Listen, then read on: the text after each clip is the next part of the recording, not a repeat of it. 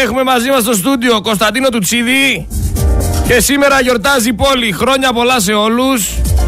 Είναι διπλή γιορτή. Γιορτάζουμε τον Άγιο Δημήτριο, τον Πολιούχο. Γιορτάζουμε όμως το γεγονός το ότι συμπληρώνουμε 111 χρόνια από την απελευθέρωση από τους Τούρκους από το 1912.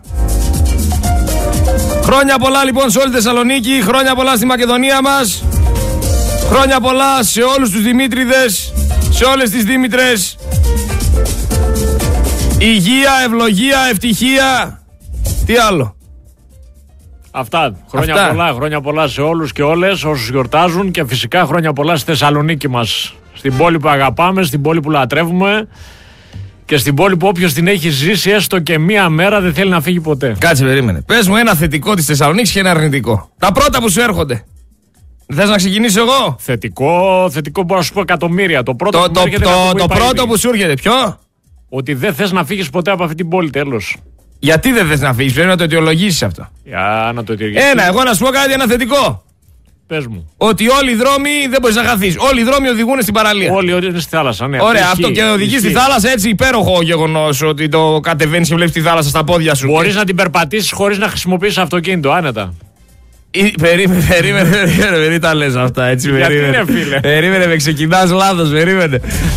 με το κυματάκι, ειδικά η θάλασσα όταν είναι στην παραλία, είναι φοβερή εικόνα. Έτσι. Έτσι, μυρίζει αυτή η θερμαϊκύλα η Και μπόχα. Να σου δώσω και ένα στοιχείο ακόμα, που το ξέρεις φαντάζομαι.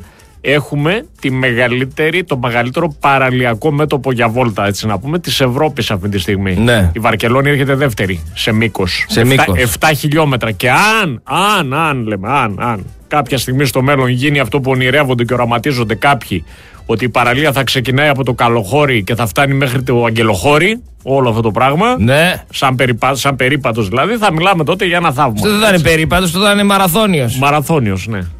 Γιατί το ακούσαμε και αυτό, ξέρεις, ε, Έχουμε πρόσφατα. ακούσει πολλά πράγματα. Περίμενα, άμα βάλεις κάτω ότι έχουμε ακούσει, άστο. Αλλά εν πάση περιπτώσει, ας φτάσει μέχρι την Καλαμαριά τουλάχιστον. Κάποια στιγμή έτσι να μπορεί να μεγαλώσει η βόλτα. Εντάξει, τι βόλτα θα είναι αυτή, αυτό ταξίδι θα είναι, δεν θα είναι βόλτα. λοιπόν, άλλο θα σου πω. Το αρνητικό. Πρώτο αρνητικό που μου έρχεται στο κεφάλι κατευθείαν σου λέω κυκλοφορία. Ισχύει. Αυτό θα ήταν. Αυτό Γι' θα έλεγα αυτό, και γι' εγώ, αυτό ναι. θες να μεγαλώσει η έκταση αυτή για να μπορεί να περπατάει ο κόσμος να μην χρειάζεται αυτοκίνητο. Γιατί, Ξέρεις- γιατί εγώ παλιά έπαιρνα το ποδηλατάκι μου και ξεκινούσα από την Πότσαρη να έρθω εδώ στο Πολυτεχνείο στο ραδιόφωνο με το ποδήλατο. Εγώ το Ξέρεις τι έκανα με τα πάθαινα; πόδια, κοντά, δίπλα είμαι. Ναι, ξέρεις τι πάθαινα εγώ; Τι Έφτανα πάθαινε; εδώ πέρα μουσκεμα. Με το ποδήλατο. Με το ποδήλατο, μουσκεμα, σε λέω από πάνω μέχρι κάτω. Ε, το έχω κάνει επανειλημμένα με, από την παραλία χωρίς ποδήλατο, με τα πόδια, ξεκινώντας από την περιοχή του Μεγάρου Μουσικής, α πω έτσι, φτάνοντας μέχρι εδώ με καφεδάκι στο χέρι, χαλαρά, νωρίς. Ξεκινάς νωρίτερα και μια χαρά. Πόσο νωρίτερα ξεκινάς εσύ από εκεί πέρα, μια ώρα θες σίγουρα. Ε, 40 λεπτά πες, μια ώρα, εντάξει. Μια ώρα. Με χαλαρό περπάτημα, όχι Χαλαρό. τρέξιμο. Ναι. Αυτό έλειπε να τρέχεις.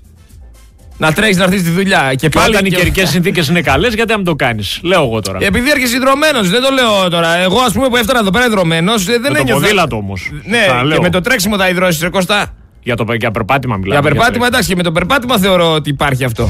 Εντάξει, όπως και να έχει, εγώ θεωρώ ότι καλύτερα να είσαι στη δουλειά με τα μαξάκι σου, άνετο. Το, το ιδανικό είναι το παπάκι. Άμα έχεις δίπλωμα για παπάκι, μέσα στην πόλη τη Θεσσαλονίκη είναι το ιδανικό. Και, Και, τα, τελ- και το τα- πετάς και όπου να είναι, δεν χρειάζεται ούτε πάρκινγκ. Και τα τελευταία χρόνια δυστυχώς ένα δεύτερο μετά το κυκλοφοριακό που είναι, για μένα είναι πρώτο και μετά έρχεται το κυκλοφοριακό. Εν πάση περιπτώσει είναι η καθαριότητα τα τελευταία χρόνια. Καθαριότητα, σημαντικό και αυτό. Ναι, τα σκουπίδια, όλα αυτά. Διότι και όχι να σου πω κάτι, όχι καθαριότητα, δεν, δεν- δεν θέλω να γκρινιάζω μέρα που είναι, αλλά εν πάση περιπτώσει θα το πω. Όχι καθαριότητα στην Τζιμισκή, στην Αριστοτέλου και στην Αγία Σοφία, αυτό δεν με αφορά τόσο. Γιατί όλοι εκεί κοιτάνε. Γιατί, Στη- δεν, μένω, γιατί δεν μένω εκεί. πες. Στις γειτονιές, φίλε, μέσα στα στενά. Κάνε μια βόλτα να δεις τι γίνεται. Έχω κάνει, ναι, χαμός γίνεται. Δεν βοηθάει και εκεί πέρα η κυκλοφορία. Έτσι. Δεν βοηθάει και εκεί πέρα. Επίσης, να σου πω κάτι. Άμα κατεβείς τώρα, πες ότι πηγαίνεις στην Εγνατία. Φτάνεις στην Καμάρα και στρίβεις δεξιά να κατεβείς εκεί πέρα, έχει κάτι στενάκια. Δεξιά-αριστερά παρκαρισμένα. Δεν χωράς να περάσεις. Έτσι. Δεν χωρά με τα μάξι σου να περάσεις. Χωρέσεις τώρα σκουπιδιάρικο Ισχύει, ή του Δήμου όχημα να καθαρίσει, δεν υπάρχει περίπτωση να μπορέσει. Και δεν είναι ποτέ και ελεύθερη σε εκείνες οι θέσεις πάρκινγκ. Γιατί... Αυτό όμως έχει βάθος, Γρηγόρη μου, να σου πω γιατί. Όταν κάποτε χτιζόταν αυτή η πόλη, στη μεγάλη ανοικοδόμηση της δεκαετίας του 60 για να βολέψουμε κόσμο που ερχόταν από τις επαρχίες τότε για να, να, μπει στην, να μείνει στην πόλη, ας πούμε. Να και δουλέψει, ναι. Ναι. Κάποιοι δεν σκεφτήκανε, δεν κοιτάζανε μπροστά, κοιτάζανε να φτιάχνουν μέχρι και τα υπόγεια διαμερίσματα. Αντί να χτίζουν οικοδομές με πιλωτές και με πάρκινγκ όπως γινόταν σε άλλες χώρες. Ναι. Έτσι, να τα λέμε και αυτά. Ε, θεωρώ ότι ποτέ δεν υπολογίζουν. Ποτέ. Γιατί... Κοιτάμε το σήμερα και όχι το αύριο. Θα σου πω γιατί. Γιατί στην προκειμένη φάση, αν τα βάλεις κάτω και δεις το τι ακριβώς έχουν φτιάξει, πώς το έχουν φτιάξει και πώς έχει διαμορφωθεί η πόλη, η πόλη πλέον είναι μη λειτουργική. Δεν λειτουργεί σωστά. Άμα δεις από το, από το βαρδάρι να το πάρεις από τη διασταύρωση, μέχρι κάτω στην πότσα η Βασιλίση Όλγας να πας, έχει σημεία τα οποία είναι μη λειτουργικά. Δεν μπορείς να καταλάβεις τι ακριβώς γίνεται. Πάρε, πάρε, φέρνω παράδειγμα το βαρδάρι, γιατί για μένα είναι η μεγαλύτερη γελιότητα της πόλης αυτή η διασταύρωση. Μια διασταύρωση στην οποία δεν μπορείς να περάσεις απέναντι. Μια διασταύρωση στην οποία την ώρα που στρίβουν τα μάξια αριστερά και δεξιά έρχονται απέναντι και δεν χωρά να περάσουν. Ανεβαίνοντας από τα δικαστήρια, για παράδειγμα, δεν μπορείς να πας στη Λαγκαδά. Πρέπει να κάνεις τον κύκλο από την. Πρέπει να πας αριστερά. Επίσης. Αριστερά και να κάνεις τον κύκλο. Μπράβο. Αυτοί που έρχονται από απέναντι από το βαρδάρι, με σένα που πας αριστερά, δεν χωράνε να περάσουν όλοι. Αυτή η διασταύρωση δεν, δεν έχει φτιαχτεί για να λειτουργεί έτσι. Κι όμως την ρυθμίσανε λάθος, κατά την άποψή μου έτσι. Στη συγκεκριμένη διασταύρωση, επειδή υπάρχει χώρος, δεν θα μπορούσε να γίνει μια υπογειοποίηση ενός δρόμου για ε, παράδειγμα. Να, να, κάτι Λέμε τώρα. Κάτι τέτοιες ιδέες δίνεις. Ε. Θα είναι κλειστή η διασταύρωση στο Βαρδάρι για 10 χρόνια. Κάτι τέτοιες ιδέες δίνεις. Θα μπαίνουμε μέσα από τους Κινέζους, θα μάθουμε Κινέζικα με σένα. Γελάς, αλλά δεν είναι αστείο. Γελάς, αλλά δεν είναι. Ε, να σου πω κάτι. Ήθελα να σε πω να μου πεις την άποψή σου για τους οπαδούς για τους οπαδούς γενικά. Γιατί κοίτα, η, η πόλη συγκεκριμένη έχει ένα θέμα με τους οπαδούς.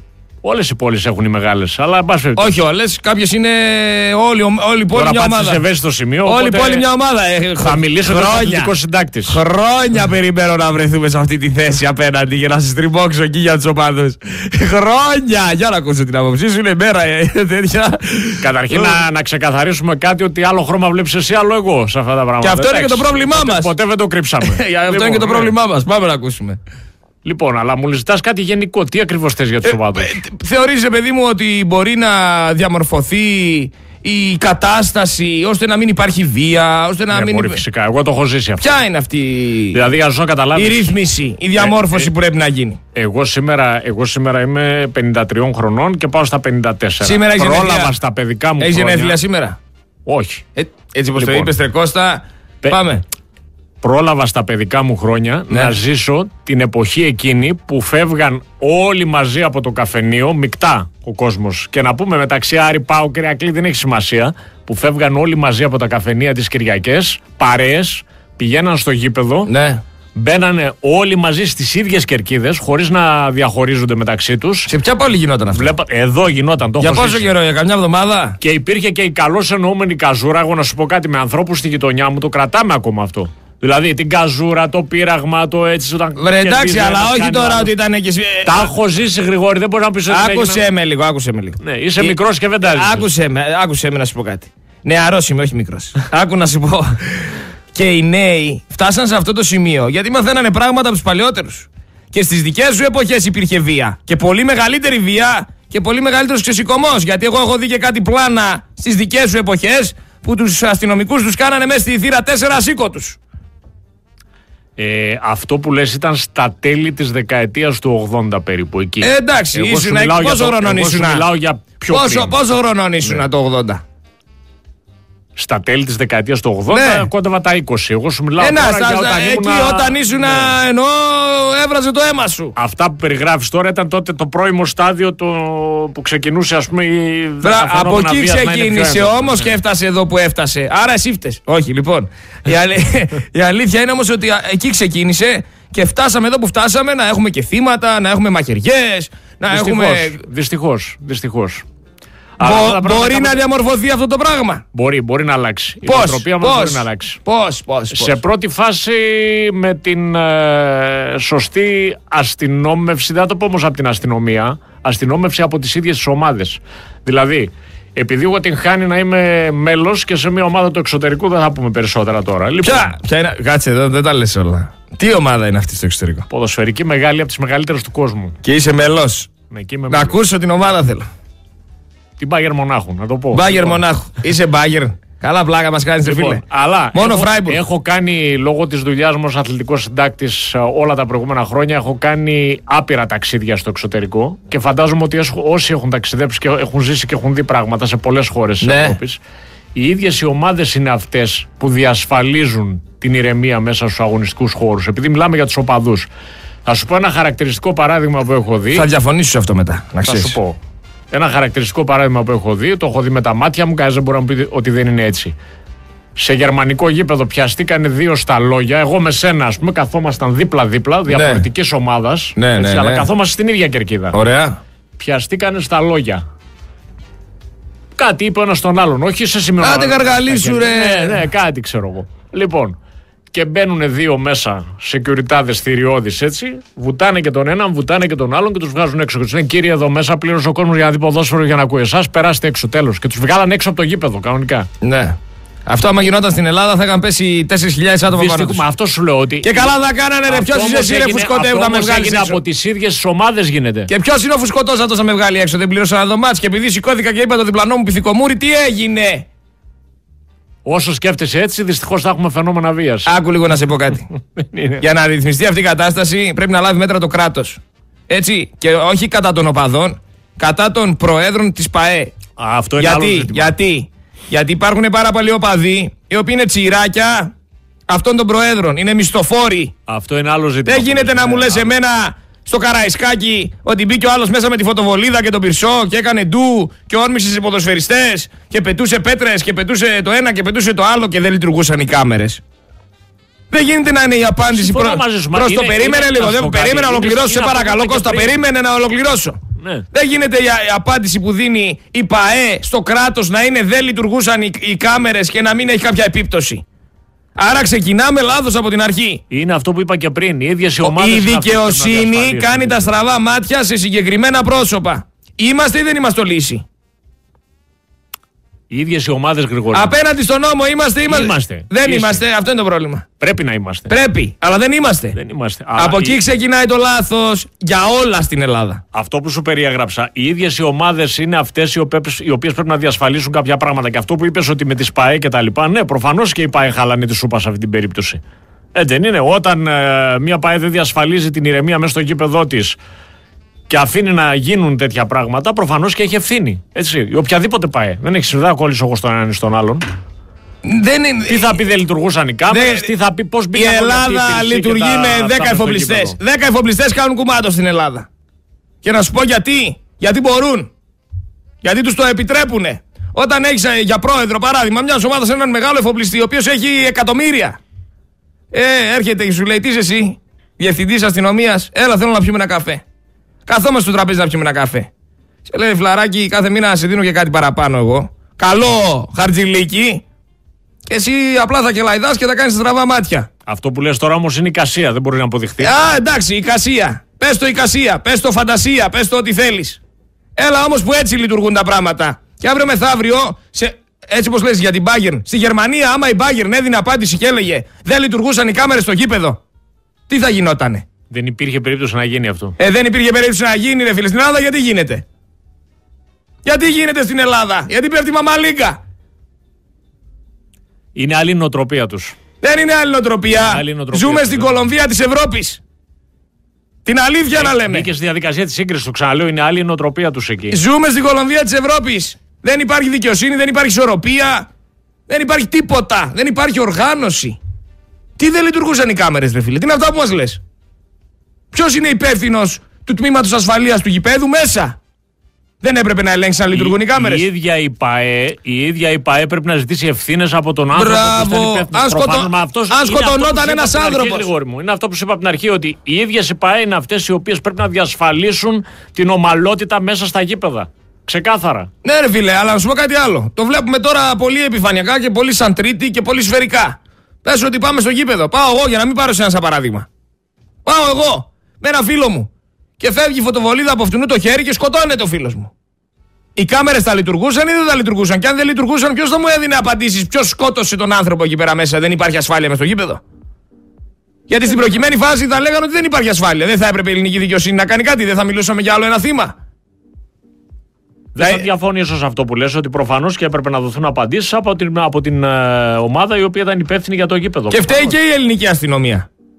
Φταίει, και, φταίει στην προκειμένη φάση και η ελληνική αστυνομία. Όπα, όπα, όπα. Να ξεκαθαρίσουμε κάτι. Έλα. Η αστυνομία ε, έχει μια ειδική μορφή άδεια να μπαίνει σε αγωνιστικούς χώρους, ε, κατόπιν όμως συνεννόησης με την ΠαΕ, γιατί μιλάμε για χώρους οι οποίοι δεν ανήκουν στο κράτος, ανήκουν σε ιδιώτες. Μα έχει μέσα αστυνομικούς. Μα αστυνομικοί φυλάνε μέσα. Έχει, αλλά με, ναι, αυτό γίνεται κατόπιν άδειας που. που Μα δίνει... ποια έχει άδεια και είναι μέσα, είναι υποχρεωμένοι να είναι μέσα. Όταν βλέπεις ότι ένας άνθρωπος βγαίνει με φωτοβολίδα στο χέρι και κάνει ντου και πάει να σκοτώσει κάποιον άλλον, η ελληνική αστυνομία δεν πρέπει να λάβει δράση. Πολλοί πρέπει να λάβουν δράση, προφανώς. Τι με κάνουν εκεί πέρα με τα καπελάκια μέσα βόλτες; Τίποτα. Να σου πω κάτι τώρα, βλέπω ότι υπάρχουν προσλήψεις με απολυτήριο λυκείου στην ελληνική αστυνομία. Και από σήμερα ξεκινάνε οι αιτήσεις. Αυτό ξέρεις γιατί γίνεται. Για να μπορέσουμε να βολέψουμε όσους περισσότερους μπορούμε. Αυτό δυστυχώς συμβαίνει στη χώρα μας. Εδώ τώρα βλέπω ένα μήνυμα, δέστο και εσύ λίγο στο Viber, από έναν φίλο ακροατή, που δίνει και ένα άλλο στοιχείο εδώ για τα, σε σχέση με την πόλη που συζητούσαμε εδώ, για την εικόνα που παρουσιάζει η πόλη από τα συνθήματα που γράφουν κάποιοι με σπρέι σε τείχους κτλ. Δες το λίγο και σε γρηγόρη το μήνυμα.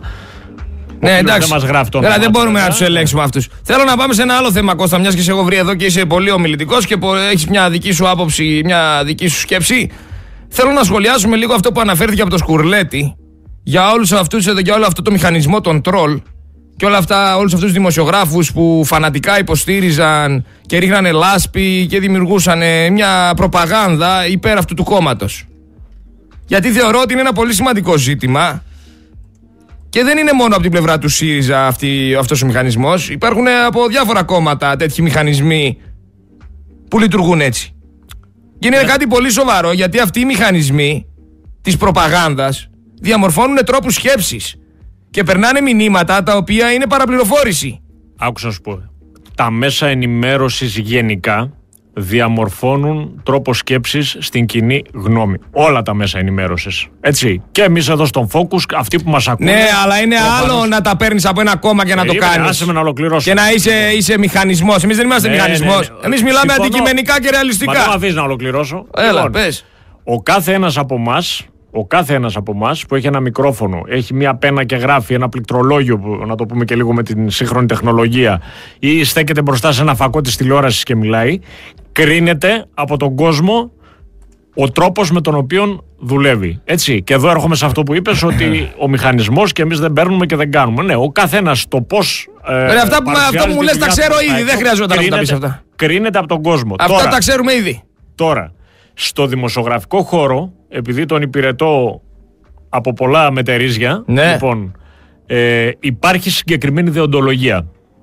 Ο κάθε ένας που θεωρεί τον εαυτό του επαγγελματία είναι υποχρεωμένος να τηρεί τη δεοντολογία. Δεν θα πω περισσότερα. Μα όταν δεν τηρούν τίποτα. Όταν δεν την τηρεί τη δεοντολογία. Πας πολύ τυπικά. Πας πολύ τυπικά. Και αυτό για μένα. Τυπικά, είναι, τυπικά είναι αυτό που Να σε πω κάτι. Τυπικά πας και πας επαγγελματικά, αλλά δεν πρέπει να πηγαίνουμε πάντα στη ζωή έτσι. Σε κάποια φάση πρέπει να αποφασίσουμε ότι πρέπει να είμαστε ρεαλιστές και αντικειμενικοί. Και στην προκειμένη φάση πρέπει να παραδεχθούμε όλοι σε αυτή τη χώρα ότι οι δημοσιογράφοι, οι περισσότεροι, για να μην τους βαλιάζω, οι περισσότεροι δημοσιογράφοι είναι κομματικά στελέχη. Άκου λίγο το Πορτοσάλτε. Άκου για να σχολιάσουμε μαζί. Ήταν ο μηχανισμός εκείνος, δηλαδή από κάτι αρουραίοι, ε, επαγγελματικοί αρουραίοι, οι οποίοι ήταν σε, μέσα σε ένα σύστημα και επιτίθενταν σε όποιον έκανε κριτική στον ΣΥΡΙΖΑ. Δεν σταματούσε όμως εκεί η ιστορία, αλλά ο μηχανισμός αυτός του ΣΥΡΙΖΑ υπόγα δολοφονούσε ανθρώπους, δολοφονούσε χαρακτήρες. Αυτός ήταν ο σκοπός του. Και αν δεν ήταν αρκετό αυτό, ερχόταν στη συνέχεια ο Ρουβίκονας και αν δεν ήταν αρκετός ο Ρουβίκονας, βάζανε και μπόμπες. Έτσι για να ξέρουμε τη σειρά, αυτή των πραγμάτων. Σ' ακούω. Γιατί για μένα Πορτοσάλτε είναι αρουραίος. Στο λέω. Έχω ένα ερώτημα εδώ. Αυτά που είπε ο συγκεκριμένος ε, κλήθηκε από την Ένωση Συντακτών να τα αποδείξει σε ένα πειθαρχικό συμβούλιο; Ερώτηση είναι, δεν το ξέρω. Υπάρχει περίπτωση να γίνει κάτι τέτοιο; Φυσικά. Δεν υπάρχει καμία περίπτωση, ρε Κώστα. Καμία περίπτωση δεν υπάρχει. Θα, θα κληθεί ο. Ερώτηση ο κάνω, Πορτοσάλτη. δεν ξέρω αν κλείθηκε. Λέω. Δεν κλείθηκε υπάρχει- να τα αποδείξει. Ρε, ο κολλητός του Άδωνη την επόμενη μέρα ο πρόεδρος θα πάει σπίτι του. Άρα λοιπόν, ε, αυτό που σου είπα πριν καλύπτει αυτό που, λέ- αυτό που θες να ακούσεις, ότι ε, υπάρχει συγκεκριμένη δεοντο- δεοντολογία. Αν ένθεν και ένθεν κάποιοι δεν την τηρούνε, η ευθύνη είναι δική Δεν τους και υπά- κρίνονται άμα από τον δεν την κόσμο που τους τηρούνε. ακούει. Περίμενε, άμα δεν την τηρούνε και δεν τιμωρούνται για αυτό που κάνουν, δεν υπάρχει διοντολογία, Κώστα. Και στην προκειμένη φάση, όχι απλά δεν υπάρχει διοντολογία, και όλοι, όλα αυτά τα συνδικάτα και όλοι αυτοί οι οργανισμοί και ό- είναι ελεγχόμενοι. Και όλοι φοβούνται, σε για, αυτό- όλοι φοβούνται για τη θέση τους. Γιατί ο πρόεδρος αυτός που λες, αν βγει να καλέσει τον Πορτοσάλτη και να τον πει Για έλα εδώ, φιλαράκι, να μας πεις γιατί τα είπες αυτά, μπορείς να τα αποδείξεις. Την άλλη μέρα να τον πάρει τηλέφωνο ο υπουργός. Να τον πει τι είπες, τι κάνεις, φίλε, πας καλά. Τι είναι αυτό που κάνεις. Και εφόσον θα πηγαίνει κόντρα, στις επόμενες εκλογές θα το φάνε λάχανο. Σε αυτό δεν θα συμφωνήσω μαζί σου. Εντάξει. Έχω άλλη άποψη. Ε, συμφωνούμε ότι διαφωνούμε. Για, για τον, ε, ναι, για, το, συγκ- για τον ε, ρόλο που παίζουν ε, οι ελεγκτικοί μηχανισμοί των, ε, των ενώσεων. Τι; Έχουνε, πούνε, έχουνε ένα- πει, εάν- έχουνε πει ε, μαργαριτάρια έχουν πει στην τηλεόραση και δεν έχει γίνει έλεγχος. Μαργαριτάρια Άλλο, έχουνε πει. πρόσεχε λίγο. Άλλο πράγμα είναι να μην φτάσει κάτι σε έναν ελεκτικό Μα δεν μηχανισμό. γίνεται έλεγχος. Ναι. Αν φτάσει όμως, όταν φτάσει, υπάρχουν κανόνες δεοντολογίας, υπάρχουν καταστατικά, υπάρχουν πράγματα Μα βάσει όταν των οποίων υπάρχουν θα κινηθεί, κανόνες δεν μπορεί να κάνει κάτι διοντολογία, παρά- όταν παρά- υπάρχουν παρά- κανόνες διοντολογία και δεν τους τηρούμε, άρα δεν υπάρχει Αυτό έχει να έλεγχο. κάνει με τον επαγγελματισμό. Τζάμπα του καθενός. υπάρχει, τζάμπα υπάρχει ελεγκτικό. Αυτό έχει να κάνει με τον επαγγελματισμό τους καθενός. Εάν εσύ δεν τηρείς τον κανόνα δεοντολογίας, Ναι. έτσι, Ναι. δεν είσαι καλός επαγγελματίας. Πολύ απλά. Να σου το πω εγώ απλά. Κρίνεσαι από τον κόσμο. Ωραία. Εγώ, σαν Focus FM 103,6 κόντρα στο σύστημα Σερέτη Γρηγόρης, αν βγω τώρα στον αέρα και αρχίσω να βρίζω, την επόμενη μέρα θα φάω πρόστιμο. Σωστά; Σωστά. Στην τηλεόραση, αν βγει ένας, αν βγει ο Σάκης Ρουβά και πει τη λέξη μακάκας ελεύθερα στον αέρα, δεν θα φάει πρόστιμο με τίποτα. Ξέρεις γιατί δεν θα φάει πρόστιμο με τίποτα; Γιατί τραγούδισε το λιγαβιτό για 200 χιλιάρικα μόνος του και δεν έγινε τίποτα. Γιατί είναι δεξί χέρι της Νέας Δημοκρατίας και κουμπάρος και πάει λέγοντας και δεν έγινε τίποτα. Γιατί είναι δικός τους και δεν έγινε τίποτα. Και δεν θα φάει με τίποτα πρόστιμο. Άρα δεν υπάρχουν κανόνες. Υπάρχουν επιλεκτικοί κανόνες. Κανόνες υπάρχουν. Το θέμα είναι αν τηρούνται. επιλεκτικά υπάρχουν κανόνες. Και τηρούνται μόνο σε αυτούς που μπορούν να τηρηθούν. Γιατί υπάρχει και μια συμμορία τεράστια στην Ελλάδα για τους οποίους δεν τους ακουμπάει κανένας και τίποτα. Σε αυτή την εδώ πέρα τη συμμορία θεωρώ εγώ ότι ανήκει και ο συγκεκριμένος δημοσιογράφος. Γι' αυτό σου εξηγώ αυτά που σου εξηγώ. Και μιλάμε για μια αδικία τεράστια, έτσι. Εγώ σου είπα ότι ο κάθε ένας. Και δεν είναι ένας. Συγγνώμη λίγο που σε διακόψα, δεν είναι ένας. Είναι πολλοί και δεν είναι μόνοι τους. Έχουν και site, έχουν και κανάλια, έχουν και εφημερίδες. Άκουσε Μιλάμε λίγο. για έναν ολόκληρο κομματικό στρατό, ο οποίος σε, κα- σι- σε, στις εκλογές κάθε φορά στηρίζει με το δικό του συστημικό τρόπο συγκεκριμένα πρόσωπα και αντιλα- διαμορφώνει τρόπους σκέψης. Άρα δεν μπορούμε να κατηγορούμε μόνο το ΣΥΡΙΖΑ για αυτό το πράγμα, γιατί και η Νέα Δημοκρατία έχει έναν τεράστιο κομματικό στρατό. Αντιλαμβάνομαι τι λες και οι μηχανισμοί αυτοί τους οποίους αναφέρεις, ε, αλλά να σου πω κάτι. Πίσω από αυτούς τους πολύ προβεβλημένους, οι οποίοι φαίνονται προς τα έξω και οι οποίοι κρίνονται με τον τρόπο που κρίνονται από τον κόσμο, υπάρχουν χιλιάδες άλλοι ε, επαγγελματίες δημοσιογράφοι που δεν θα πω. δε- Φυσικά δεν είναι τόσο προβεβλημένοι, έτσι. Οι οποίοι κάνουν καθημερινά, δίνουν αγώνα για να κάνουν ρεπορτάζ, πραγματικό ρεπορτάζ και πολλές φορές με κινδύνους, έτσι. Και τους τσουβαλιάζουμε όλους στο ίδιο τσουβάλι. Δεν είναι έτσι τα πράγματα, Γρηγόρη μου. Εντάξει. Λοιπόν, όλοι όμως, όλοι όμως, Δεν το είπαμε για ξαναλέω, ο όλους. κόσμος Είπα- είπα έχει- ότι υπάρχουν ο κόσμος συγκεκριμένοι. έχει κρίση. Ο κόσμος έχει κρίση. Όταν ακούει τον Γρηγόρη, το Σερέτη, όταν ακούει τον Κώστα τον Τουτσίδη, εσύ βέβαια δεν είσαι στον επαγγελματικό κλάδο το δικό μας. Λοιπόν, όταν ακούει τον, ο, τον οποιοδήποτε, τον Στέφανο τον Δαμιανίδη, τον, ο, τη Δέσποινα την Ποτίτσι, λέω τυχαία ονόματα από τους δικούς μας εδώ τώρα. Έτσι. Ναι. Ή τον οποιονδήποτε τηλεοπτικό ή διαβάζει τον οποιονδήποτε σε site, σε Ναι, εφημερίδες ωραία, κτλ. ναι.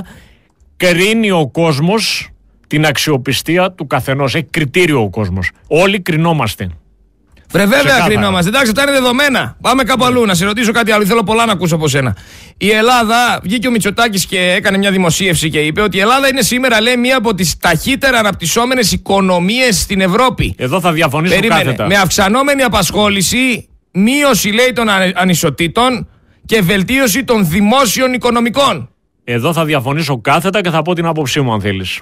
Ε, Αυτό θέλουμε. Πάμε να σε ακούσουμε. Λοιπόν, καταρχήν, Ε, ανάπτυξη, και το έχω πει και σε εκπομπές μου αυτό το πράγμα, ανάπτυξη δεν είναι ούτε τα market pass, ούτε τα full pass, ούτε τα διάφορα pass.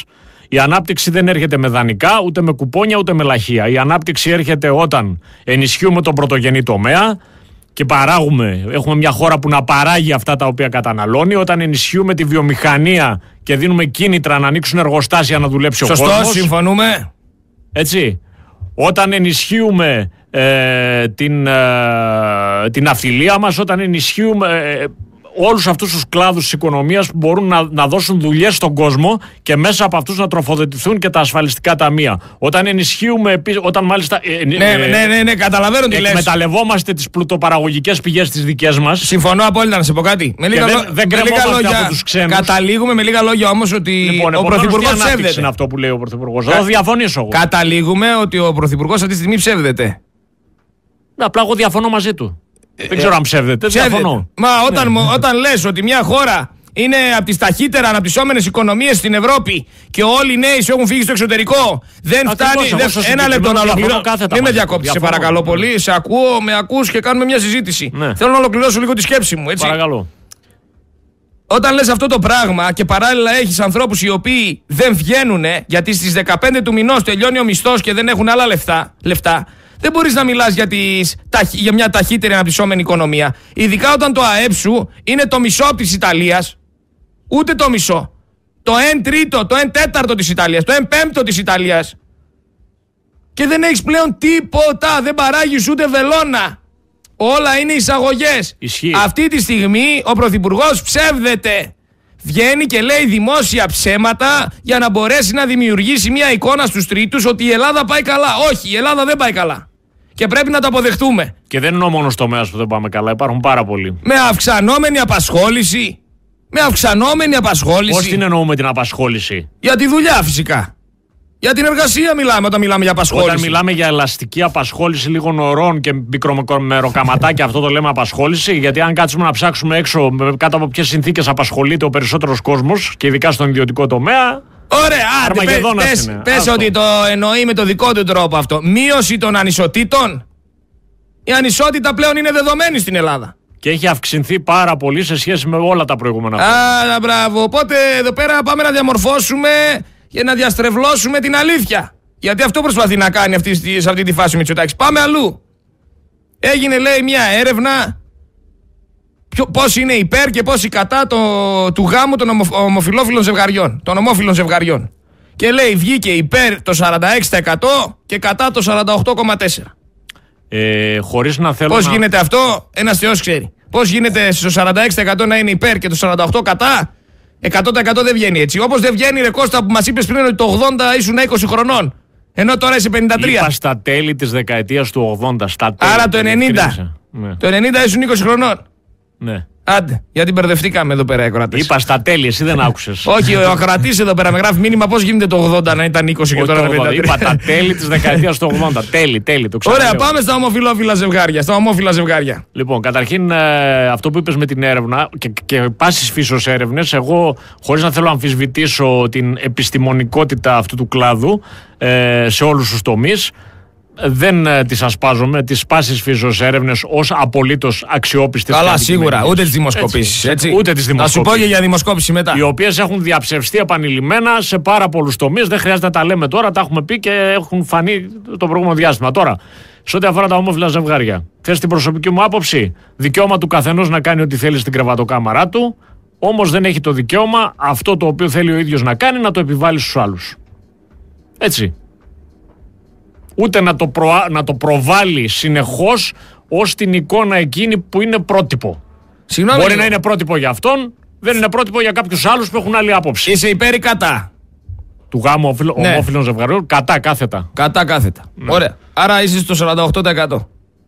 Σύμφωνα με την έρευνα Και που εγώ κατά παρουσίασες. είμαι. Εγώ είμαι κατά για τους δικούς μου λόγους, έτσι. Ο καθένας για τους δικούς του. Εντάξει. Αλλά Θεωρώ αυτό δεν- το 48% δεν έχει που νόημα. λέει εδώ η έρευνα, εγώ μπορεί να σου πω ότι είναι το κατά μπορεί να είναι και 70, Ωραία. και 80 και 90%. Άστο, εντάξει. Αφού μιλάμε για, για δημοσκοπήσεις. Το ξαναλέω όμως ότι ο κάθε άνθρωπος έχει δικαίωμα Ναι, ναι, βέβαια, βέβαια, εννοείται. πίσω από, το- από την πόρτα του σπιτιού του να, κάνει ό,τι θέλει. Δικαίωμά του. Άμα είναι. θέλει να κρεμαστεί, να κρεμαστεί. Άνθρωποι Άκου να είμαστε. σου πω. Ναι.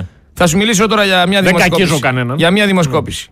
Ε, βλέπω μια είδηση 25 Οκτωβρίου χθες που γράφει Κοσμοσυρωή για ένα τζάμπα πιάτο μακαρόνια. Έκλεισαν οι δρόμοι, δημιουργήθηκαν ουρές. Και απ' την άλλη, διαβάζω πάλι 25 Οκτωβρίου, χθες, μια άλλη είδηση. Δημοσκόπηση της GPO λέει προβάδισμα Νέας Δημοκρατίας, καταλληλότερος για πρωθυπουργός, ο Μητσοτάκης για το μεγαλύτερο ποσοστό. Ε, εντάξει τώρα, δημοσκοπήσεις είπαμε. Είναι. Δημοσκοπήσεις, άστο. Δεν, εγώ δεν τις σα πάρω. Θα το πω αλλιώς. Βγαίνει η Λαγκάρντ και λέει: Παράδειγμα η Ελλάδα για έμπνευση σε ολόκληρη την Ευρωζώνη. Βλέπεις ότι υπάρχουν κάποιοι άνθρωποι οι οποίοι θέλουν να μας τρελάνουν. Θέλουν να μας τρελάνουν. Δεν μπορεί να, να παρουσιάζεις την Ελλάδα σαν ε, παράδειγμα προς μίμηση για έμπνευση την ώρα που η Ελλάδα αυτή τη στιγμή είναι γονατισμένη.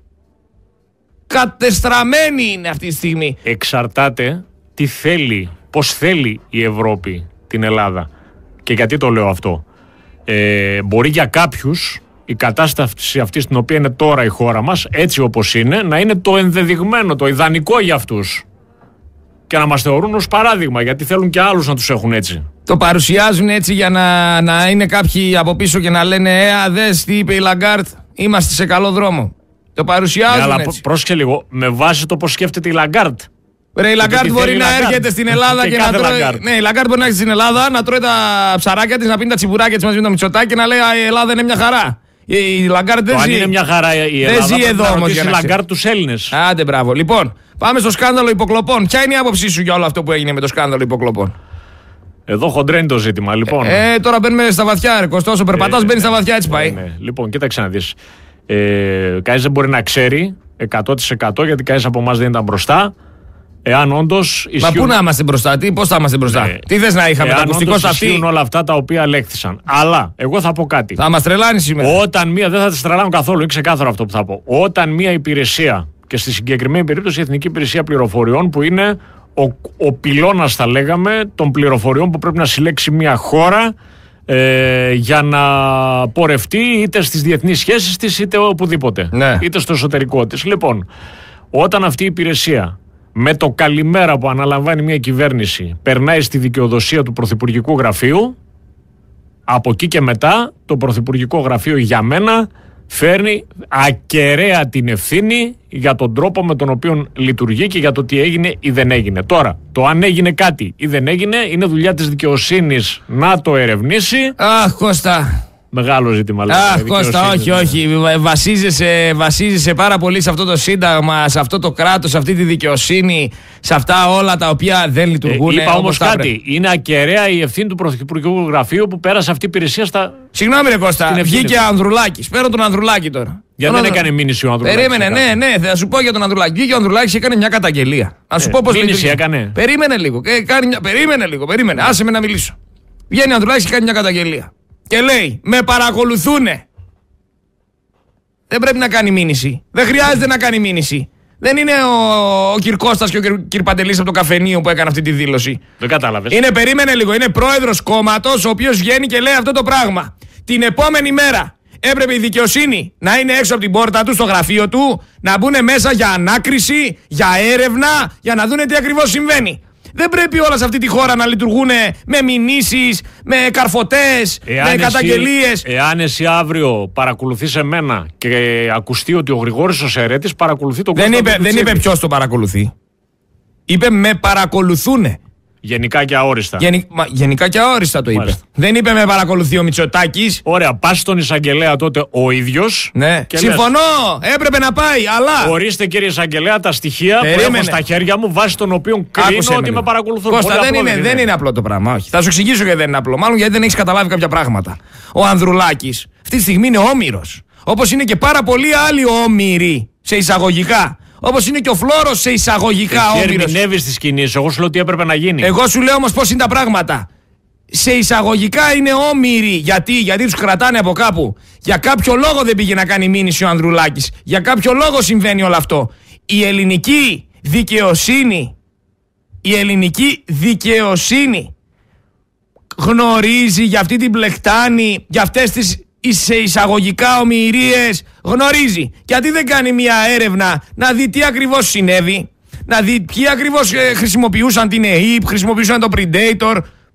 Μια εσωτερική έρευνα για να ξεκαθαρίσει το τοπίο. Γιατί αυτή τη στιγμή με αυτές τις παρακολουθήσεις δημιουργήθηκαν αυτοί σε εισαγωγικά όμοιροι. Γιατί αυτές οι παρακολουθήσεις τους φέρανε σε αυτή τη θέση. Ποιος μου λέει εμένα ότι αυτός που παρακολουθούσε τον Ανδρουλάκη με τον τρόπο που τον παρακολουθούσε δεν έμαθε πράγματα τα οποία έκανε ο Ανδρουλάκης που πιθανότατα να ήταν παράνομα και τον κρατάνε από εκεί και πλέον λειτουργεί για αυτούς. Αντιλαμβάνομαι το σκεπτικό σου, αλλά όλα αυτά είναι θέματα τα οποία θα έπρεπε πρωτίστως ο ίδιος ο παθών να διεκδικήσει την εξερεύνησή τους. Μα αν πάει να κάνει τη μήνυση, την επόμενη μέρα θα υπάρχει φάκελος με όσα έχει κάνει γιατί τον παρακολουθούσαν και θα πάει στη φυλακή. Είναι μπρος γκρεμός και πίσω ρέμα. Σου λέει, κάτσε φίλε, δεν με συμφέρει να πάω κάνω μήνυση. Η ελληνική δικαιοσύνη. Ο εκεί βασι... τότε μπορεί να υποθέσει ό,τι θέλει. Βασίζεται στην ελληνική δικαιοσύνη, γι, αυτή, γι' αυτό κάνουμε αυτή τη συζήτηση. Η ελληνική δικαιοσύνη στην προκειμένη φάση δεν έκανε σωστά τη δουλειά της Κώστα. Δεν φταίει ο εμπλεκόμενος, ο οποίος παρακολουθήθηκε, ο οποίος δεν πήγε να κάνει μήνυση. Φταίει η ελληνική δικαιοσύνη που δεν κάνει τη δουλειά της. Γιατί ο συγκεκριμένος άνθρωπος μπορεί να φοβάται. Μπορεί να είναι θύμα εκφοβισμού. Και μπορεί αύριο μεθαύριο να βρεθώ κι εγώ σε αυτή τη θέση και εσύ σε αυτή τη θέση και οποιοδήποτε. Ξέρεις κι εσύ ότι είμαστε μόνοι μας σε τέτοιες περιπτώσεις. Είμαστε ολομόναχοι. Ειδικά όταν πίσω από τις παρακολουθήσεις κρύβονται άνθρωποι οι οποίοι έχουν τις συγκεκριμένες θέσεις εξουσίας, τη συγκεκριμένη οικονομική άνεση, τους συγκεκριμένους κύκλους, τα συγκεκριμένα κονέ. Δεν τα βάζεις εύκολα. Ε, σε ό,τι αφορά Τώρα, βέβαια, θα μου πεις απέναντι στον νόμο, όλοι είμαστε ίσοι πολίτες, υποτίθεται. Αλλά σε ό,τι αφορά έναν απλό πολίτη και όχι ένα τόσο προβεβλημένο πρόσωπο όπως ένα πολιτικό πρόσωπο, ναι. Ε, δεν έχει άλλο όπλο στα χέρια του ο πολίτης πέρα από το να κινηθεί με βάση τα όσα ορίζει ο νόμος, να πάει σε ένα δικηγόρο και να διεκδικήσει το δίκιο του. Λοιπόν, αλλά από την άλλη πλευρά, ε, ένα πολιτικό πρόσωπο έχει κάποιες περισσότερες δυνατότητες να διερευνήσει κάποια πράγματα αν ο ίδιος θέλει να τα διερευνήσει. Τώρα, αν για το λόγο που είπες εσύ, το οποίο εγώ δεν ξέρω. Έτσι, υπάρχει κάποιο κάτι άλλο. Ναι, δεν προστατεύει η ελληνική δικαιοσύνη ναι. ένα θύμα εκφοβισμού. Κανονικά. Δεν θα έπρεπε να το προστατεύσει. Προφανώς, το Γιατί το θύμα εκφοβισμού φοβάται να καταγγείλει. Φοβάται να είναι το, είναι το ίδιο με μια γυναίκα την οποία τη δέρνει ο άντρας της, την οποία τη βιάζει, την οποία την κάνει ό,τι την κάνει. Φοβάται να πάει στην αστυνομία γιατί αύριο μεθαύριο αυτός μπορεί να της λέει ότι θα σε σκοτώσω. Αυτά είναι θύματα εκφοβισμού. Αυτά τα θύματα θα πρέπει να τα προστατεύει το κράτος. Προφανώς και τα πράγματα... προστατεύει. Υπάρχει νομοθεσία. Τα προστατεύει. Ρε, το γείτονάς μου 10 φορές την έχει δει. 10 φορές έχουμε σκοτωθεί. Ε, πάλι καλά η γυναίκα σώθηκε πήγε στη μάνα της να μείνει. 10 φορές. Και ερχόταν η αστυνομία και έλεγε δεν μπορούμε να κάνουμε τίποτα. Δεν μπορείς να κάνεις τίποτα, ρε φίλε. Δεν ξέρεις ότι τη δέρνει. Ξέρεις πόσες φορές έχουμε μαλώσει. Άστο. Δεν κάνει τίποτα. Κατήγγειλες δηλαδή, ήρθε και δεν έκανε τίποτα. Εγώ, η ίδια γυναίκα κατήγγειλε. Και ήρθε εκεί πέρα και την έλεγα δεν μπορούμε να κάνουμε τίποτα. Και τι θα κάνω εγώ, λέει. Θα κάτσω πάλι εδώ πέρα μέσα και καθόταν πάλι μέσα και ξανά τα ίδια. Μέχρι που έφτασε σημείο η γυναίκα και βρήκε το θάρρος και βρήκε την ψυχολογία και πήρε τα πράγματα έτσι και σηκώθηκε και έφυγε. Γιατί το κράτος δεν την υποστήριξε πουθενά. Ούτε από ψυχολογική βάση, ούτε από νομική, ούτε τίποτα. Γιατί η ελληνική αστυνομία είναι για να κόβει καμιά κλίση και να παίρνει καμιά πινακίδα. Δεν είναι για τίποτα άλλο. Γιατί τα ναρκωτικά κάνουν βόλτες, τα όπλα κάνουν βόλτες και η ελληνική αστυνομία πετάει χαρταετό. Δεν θα τρελαθούμε τελείως. Δεν κάνει τίποτα. ούτε έβαλες, ελληνική. Έβαλες πάρα Δεν κάνουν τίποτα. Ούτε ελληνική, ε, ούτε ελληνική αστυνομία, ούτε ελληνική δικαιοσύνη. Sorry κιόλας στη Κώστα για το ξέσπασμα, αλλά δεν αντέχω άλλο με αυτά. Είναι απαράδεκτη. Αυτοί θα επιβάλλουν τον νόμο, αυτοί θα επιβάλλουν την τάξη. Δεν μπορείς να αφήνεις ανεξέλεγκτο τον κάθε μαφιόζο, τον κάθε λαμόγιο να κάνει ό,τι θέλει. Δεν θα διαφωνήσω μαζί σου ότι έτσι πρέπει να είναι. Έτσι πρέπει να είναι, αλλά δεν είναι. Ο, τώρα βγαίνουν μου λένε για μηχανισμούς κρατικούς. Ο Πορτοσάλτε βγαίνει μου λέει για το ΣΥΡΙΖΑ για κρατικούς μηχανισμούς που δεν είμαι ΣΥΡΙΖΑ. Ο ΣΥΡΙΖΑ είναι ένα προδοτικό κόμμα που θα έπρεπε κανονικά οι περισσότεροι να είναι για προδοσία, εθνική προδοσία στη φυλακή. Και το καταγγέλω δημόσια γιατί είναι η άποψή μου. Κανονικά θα έπρεπε να είναι για εθνική προδοσία στη φυλακή. Γιατί σήμερα που γιορτάζει η Θεσσαλονίκη και η Μακεδονία δεν μπορείς να το ισχυριστείς αυτό γιατί υπήρχε ο ΣΥΡΙΖΑ και ο Τσίπρας και η παρέα του.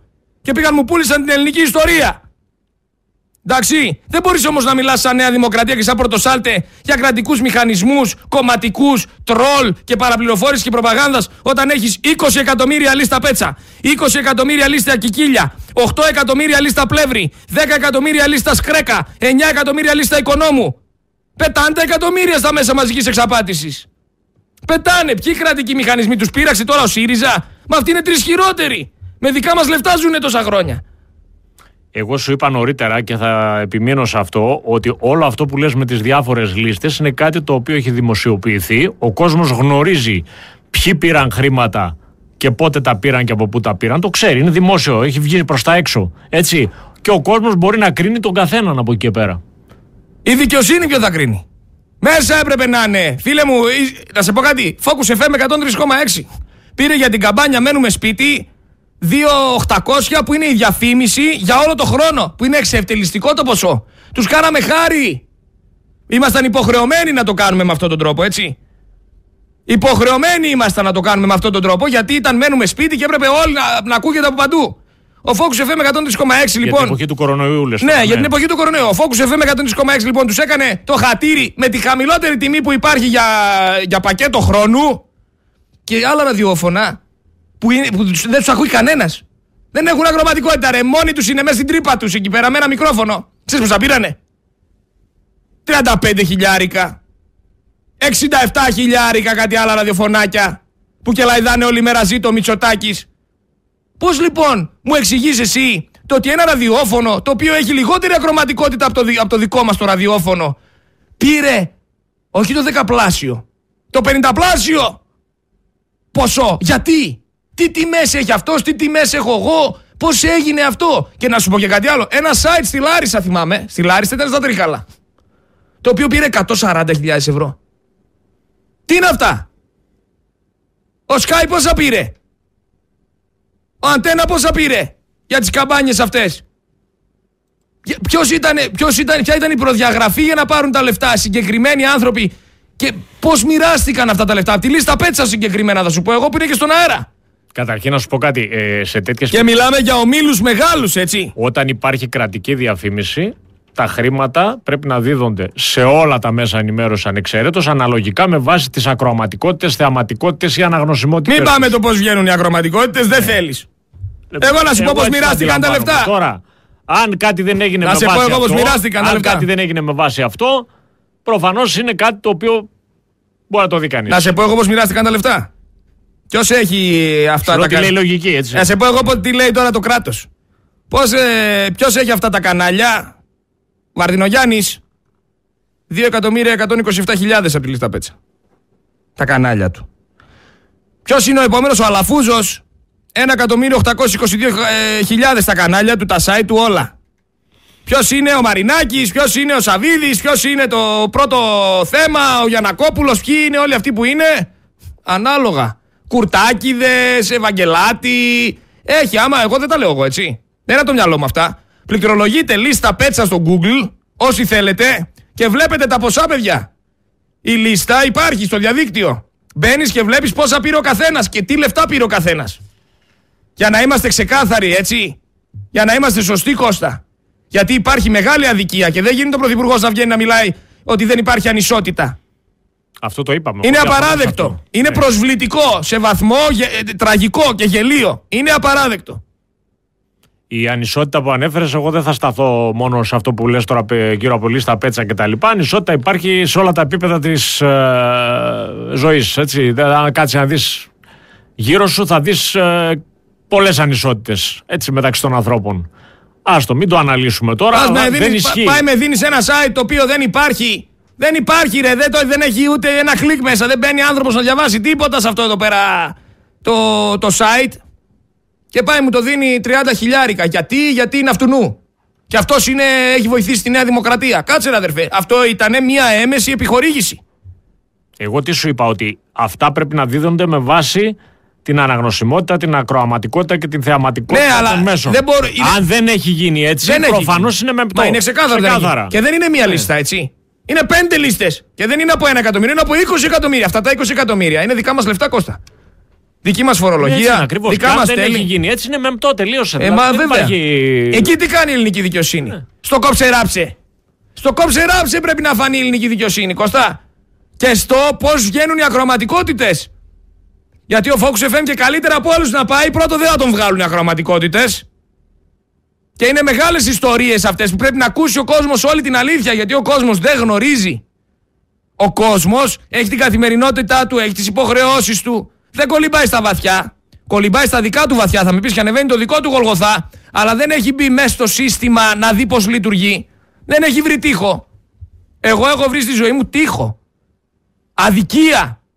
Να βρίσκεις μπροστά σου πράγματα που λες γιατί γίνεται έτσι αυτό; Είναι άδικο.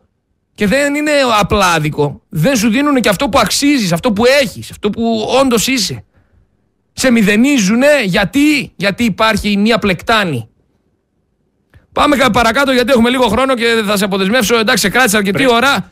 Αλλά δεν Πρέπει πειράζει. να πάω και πέντε λεπτά μέσα να ρίξω μια ματιά στο δελτίο ή δεν θα πούμε. Δεν δελτίο. πειράζει, άστο το δελτίο. Θα πάμε κατευθείαν στο τραπεζικό. Αφού σε κράτησε εδώ, δεν έχεις γράψει δελτίο. Δεν θα πούμε δελτίο στις 2. Τι να κάνουμε, γιορτή είναι Θα, πού- σήμερα. θα πούμε στις τρεις μετά. Θα πούμε στις 3 όλο μαζί. Εντάξει. Ακούω συνέχεια για προσλήψεις γιατρών στο ΕΣΥ. Εν τω μεταξύ, το νοσοκομείο Παπα-Νικολάου εκπέμπει ΣΟΣ. Έχει λέει Και να μόνο. ήταν το μόνο. Ε, όχι, δεν είναι το μόνο. Φέρω σαν παράδειγμα το Παπα-Νικολάου, έτσι που είναι ένα εξαιρετικό νοσοκομείο, έχω να πω. Εκπέμπει ΣΟΣ. Έχει λέει μόνο 8 Και εδώ ανε... στην Ξάνθη κοντεύει να κλείσει. ναι. Έχει μόνο λέει 8 αναισθησιολόγους που βρίσκονται στα πρόθυρα κατάρρευσης από την υπερεργασία, από τις εφημερίες και πάει λέγοντας. Και κινδυνεύουν τα τακτικά χειρουργεία με αναστολή. Υδρώνει κανένα κυβερνητικό αυτή. Μιλάμε ότι τα τακτικά χειρουργεία κινδυνεύουν με αναστολή. Θα πεθαίνει κόσμος επειδή υπάρχει υποστελέχωση. Και να σου πω και ένα άλλο. Και συνέχεια βγαίνουν και λένε θα γίνουν προσλήψεις γιατρών στο ΕΣΥ. Επούντι! Και βλέπεις τώρα ότι θα μπαίνουν οι αστυνομικοί με απολυτήριο λυκείου. Δεν τι να κάνουμε κι άλλους αστυνομικούς. Θέλουμε γιατρούς. Και οι αστυνομικοί χρειάζονται. Ναι, αλλά αυτή τη στιγμή πρέπει να δώσεις προτεραιότητα. Τι είναι πιο σημαντικό, να τρως ξύλο και να σου παίρνουν τις πινακίδες ή να σώζουν τις ζωές σου; Ε, είναι το, ε, πολύ πιο σημαντικό η υγεία, αλλά είναι εξίσου σημαντικό και η ασφάλεια, γιατί αυτή είναι η δουλειά του αστυνομικού και όχι να ρίχνει ξύλο. Λοιπόν, Καλά, να υπήρχε και ασφάλεια. Όχι, να τα λέμε όπως είναι. Λοιπόν, αλλά άκουσε να σου πω κάτι για τα νοσοκομεία, επειδή το ανέφερες. Είναι να μην σου τύχει σήμερα. Διότι αν σου τύχει και πας σε ένα νοσοκομείο και χρειαστεί να κάνει μια σοβαρή επέμβαση κάποιος, έχεις δύο επιλογές. Η μία είναι να περιμένεις μήνες ή μπορεί και χρόνο και με ό,τι αυτό μπορεί να σημαίνει για την υγεία σου. Και η άλλη επιλογή είναι να βάλεις βαθιά το χέρι στην τσέπη και να πας στον ιδιωτικό τομέα να κάνεις τη δουλειά σου.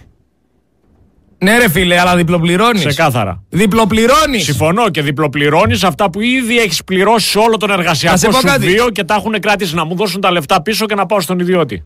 Να σε πω κάτι. Το έχω άμα πει και σε εκπομπή εγώ άμα αυτό. έβγαινε και έλεγε Ναι. Μην πληρώνεις ασφάλεια. Μην πληρώνεις ασφάλεια και τέλη για να υπάρχουν δημόσια νοσοκομεία και κράτα τα λεφτάκια που δίνεις σε περίπτωση που γίνει κάτι να πας σε ένα ιδιωτικό. Να πω εντάξει, ρε φίλε, πληρώνω μία φορά. Εδώ αυτή τη στιγμή τι σε κάνουν; Και σε υποχρεώνουν να πληρώνεις για να υπάρχουν δημόσια νοσοκομεία. Και σε πληρώνουν για να μπορείς να πας και να σε βοηθήσουν. Και πας και δεν σε βοηθάνε και πληρώνεις και το ιδιωτικό. Είναι ξεζούμισμα. Ε, Και είναι πραγματικά τεράστιο έγκλημα το να αφήνεις τον κόσμο εκτεθειμένο. Να τον αφήνεις σε μια καρότσα αγροτικού να πηγαίνει γιατί δεν υπάρχουν ασθενοφόρα. Να τον αφήνεις μέσα στα νοσοκομεία από ενδονοσοκομιακά. Ε, Πώς λέγεται το μικρόβιο εκείνο, μωρέ; ενδοσοκο... ενδονοσοκομιακές λοιμώξεις. Ε, ε, ε, από αυτό να. πε- Ξέρεις πόσος κόσμος έφυγε από αυτό; Πάρα πολύ. Γιατί συμβαίνει αυτό, ξέρεις; Γιατί εκεί πέρα η κατάσταση στο νοσοκομείο είναι για κλάματα. Όταν μπαίνεις μέσα και σε έχουν σε ένα ράτζο δίπλα από τις τουαλέτες, κινδυνεύει το νοσοποιητικό σου. Και σε ράντζο να μη σε έχουν, Γρηγόρη μου, η κατάσταση είναι τραγική. Ε, Εγώ μα θα σου πω βέβαια. ένα παράδειγμα προσωπικό πάλι. Πριν από περίπου ένα χρόνο, χρειάστηκε να νοσηλευτώ για 24 ώρες για κάτι εξετάσεις που ήθελα να κάνω. Δεν ήταν κάτι, Ναι. πώς να σου πω, ευτυχώς. Πάλι καλά. Έπρεπε να κάνω κάποιες εξετάσεις, να παρακολουθήσω κάποια πράγματα. Και χρ- νοσηλεύτηκα για 24 ώρες. Το ξαναλέω. Σε μεγάλο νοσοκομείο εδώ της Θεσσαλονίκης δεν θα πω πώς και τι. Δεν είχα μαξιλάρι στο κρεβάτι μου. Και χρειάστηκε να βάζω τον μπουφάν μου για να κουμπάω το κεφάλι μου. Τραγικό. Και όταν ζήτησα. Καλά, ρε, μαξι- γιατί δεν με είπες να σε φέρω ένα μαξιλάρι; Ε, δεν σε πήρα ένα τηλέφωνο. ε, Λοιπόν. ναι, ρε φίλε, δηλαδή για το Θεό και εσύ. Ε, ε, α, τι, τι, τι να πω κάτι. Και πίστεψέ με πραγματικά, ε, είναι κάτι που λέω να μην τύχει σε κανέναν να μπει σε νοσοκομείο. Πραγματικά, να μην τύχει σε κανέναν. Σε κανέναν. Ξέρεις όμως ότι αυτό που δεν- πρέπει να το τονίσω όμως, να το πω αυτό το πράγμα, γιατί είναι άδικο να μην το πούμε και η αδικία είναι κα- κακό πράγμα. Λοιπόν, υπάρχουν εκεί μέσα εργαζόμενοι οι οποίοι υπερβάλλουν εαυτούς για να δώσουν ανακούφιση στον κόσμο. Και το λέω με τα λόγου γνώσεως και το έχω δει με τα μάτια μου. Υπάρχουν εργαζόμενοι οι οποίοι κάνουν παραπάνω από όσα μπορεί να κάνει. Ρε, δεν ένας λέει άνθρωπος. κανένας όχι. Εντάξει, υπάρχουν φυσικά και υπάρχουν άνθρωποι οι οποίοι είναι ολόσου στη δουλειά τους. Δεν μιλάμε για τους Έτσι. υπάλληλου. Ακριβώς, ακριβώς. Εμείς μιλάμε Και για την κατάσταση. Δυστυχώς, ούτε αυτούς τους εργαζόμενους οι οποίοι υπερβάλλουν αυτού για να δώσουν στον άρρωστο ό,τι καλύτερο μπορούν, ούτε αυτούς δεν τους σέβεται αυτό το σύστημα το οποίο έχει οδηγήσει σε αυτό που έχει οδηγήσει στην κατάσταση που έχει Να οδηγήσει σου πω στα κάτι. νοσοκομεία. Αυτός ο χειμώνας το ξέρεις ότι κάνει ποδαρικό με μείωση ε, με λιγότερους εργαζομένους, περίπου 3.000 λιγότερους εργαζόμενους. Ναι, γιατί Ο κάποιοι χειμώνας κάνει συνταξιοδοτούνται και δεν- ποδαρικό. Συνταξιοδοτούνται και δεν αντικαθίστανται. Το έχουν πει και οι ίδιοι αυτό. Ναι. Ναι. Και έχεις τώρα το φίλι να ασχολείται για το αν πρέπει να είναι αρχηγός ο Κασελάκης. Έχεις τους άλλους να ασχολούνται για το αν πρέπει να πάρουν το εκατομμύριο. Και κανένας δεν ασχολείται σε αυτή τη χώρα με τα σημαντικά ζητήματα. Ε, Γρηγόρη μου, αυτό με τον Κασελάκη τώρα που ανέφερες, μια και το ανέφερες, επέτρεψε μου δύο λέξεις. Ε, εγώ θεωρώ ε, ότι είναι τραγικό αυτό που ζήσαμε το τελευταίο διάστημα. Όχι για το ποιος είναι ο Κασελάκης στην προσωπική του ζωή, το ξεκαθαρίζω. Έτσι, δεν με αφορά αυτό το πράγμα. Αλλά το να προβάλλεται σε τόσο μεγάλο βαθμό η οποιαδήποτε δραστηριότητα του κυρίου Κασελάκη και του συντρόφου του όλο το 24ωρο σε όλες τις εκπομπές, είτε είναι πρωινάδικα, είτε είναι μεσημεριανάδικα, είτε είναι δελτία ειδήσεων. Τώρα πήγε εκεί, μετά έβγαλε βόλτα το σκύλο, μετά πήγε. Καταρχήν κάνει ζημιά στον ίδιο πρώτα απ' όλα. Αλλά πέραν από αυτό, αποσυντονίζει τον κόσμο από τα τεράστια προβλήματα που έχει αυτή η χώρα. Ναι. Διότι άλλα πράγματα έπρεπε να μας απασχολούν σήμερα. Καλά.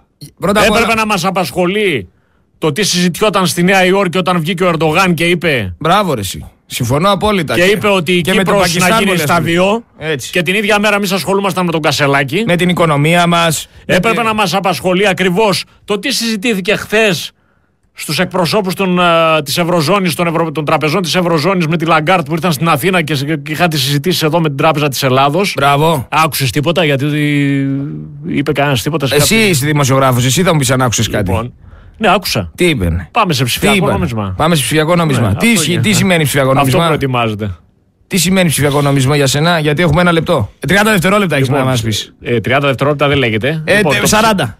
Ψηφιακό νόμισμα είναι κάτι το οποίο θα γίνει ξεκάθαρα, αλλά είναι κάτι το οποίο δεν πρέπει να επικρατήσει πάλι ξεκάθαρα. Τίποτα δεν είναι ξεκάθαρο βέβαια, Γιατί, από όλα αυτά που όχι, είπες. σου λέω θα γίνει τι; ξεκάθαρα, θα Ναι. γίνει, δεν το γλιτώνουμε. Λοιπόν, αλλά είναι κάτι το οποίο δεν πρέπει να επικρατήσει Γιατί, ως κυρίαρχο. γιατί; Οδηγείς στη σκλαβοποίηση; γιατί οδηγείς στη σκλαβοποίηση, οδηγείς στον έλεγχο. ε, Τον πλήρες έλεγχο. Στην, στην, ε, στην μείωση της ελευθερίας του ατόμου στο πώ θα ξοδέψει τα χρήματά του. Ευχαριστώ πάρα πολύ τον Κωνσταντίνο Τουτσίδη για την πρώτη ώρα. On fire ήταν σήμερα. Ζήτω η Ελλάδα, ζήτω η Θα χαρώ να την Μακεδονία. ξανακάνουμε αυτή τη Ζήτω η συζήτηση. Θεσσαλονίκη. Θα κάνουμε συζητήσεις βέβαια, γιατί όχι. Σε ευχαριστώ πολύ, Κώστα.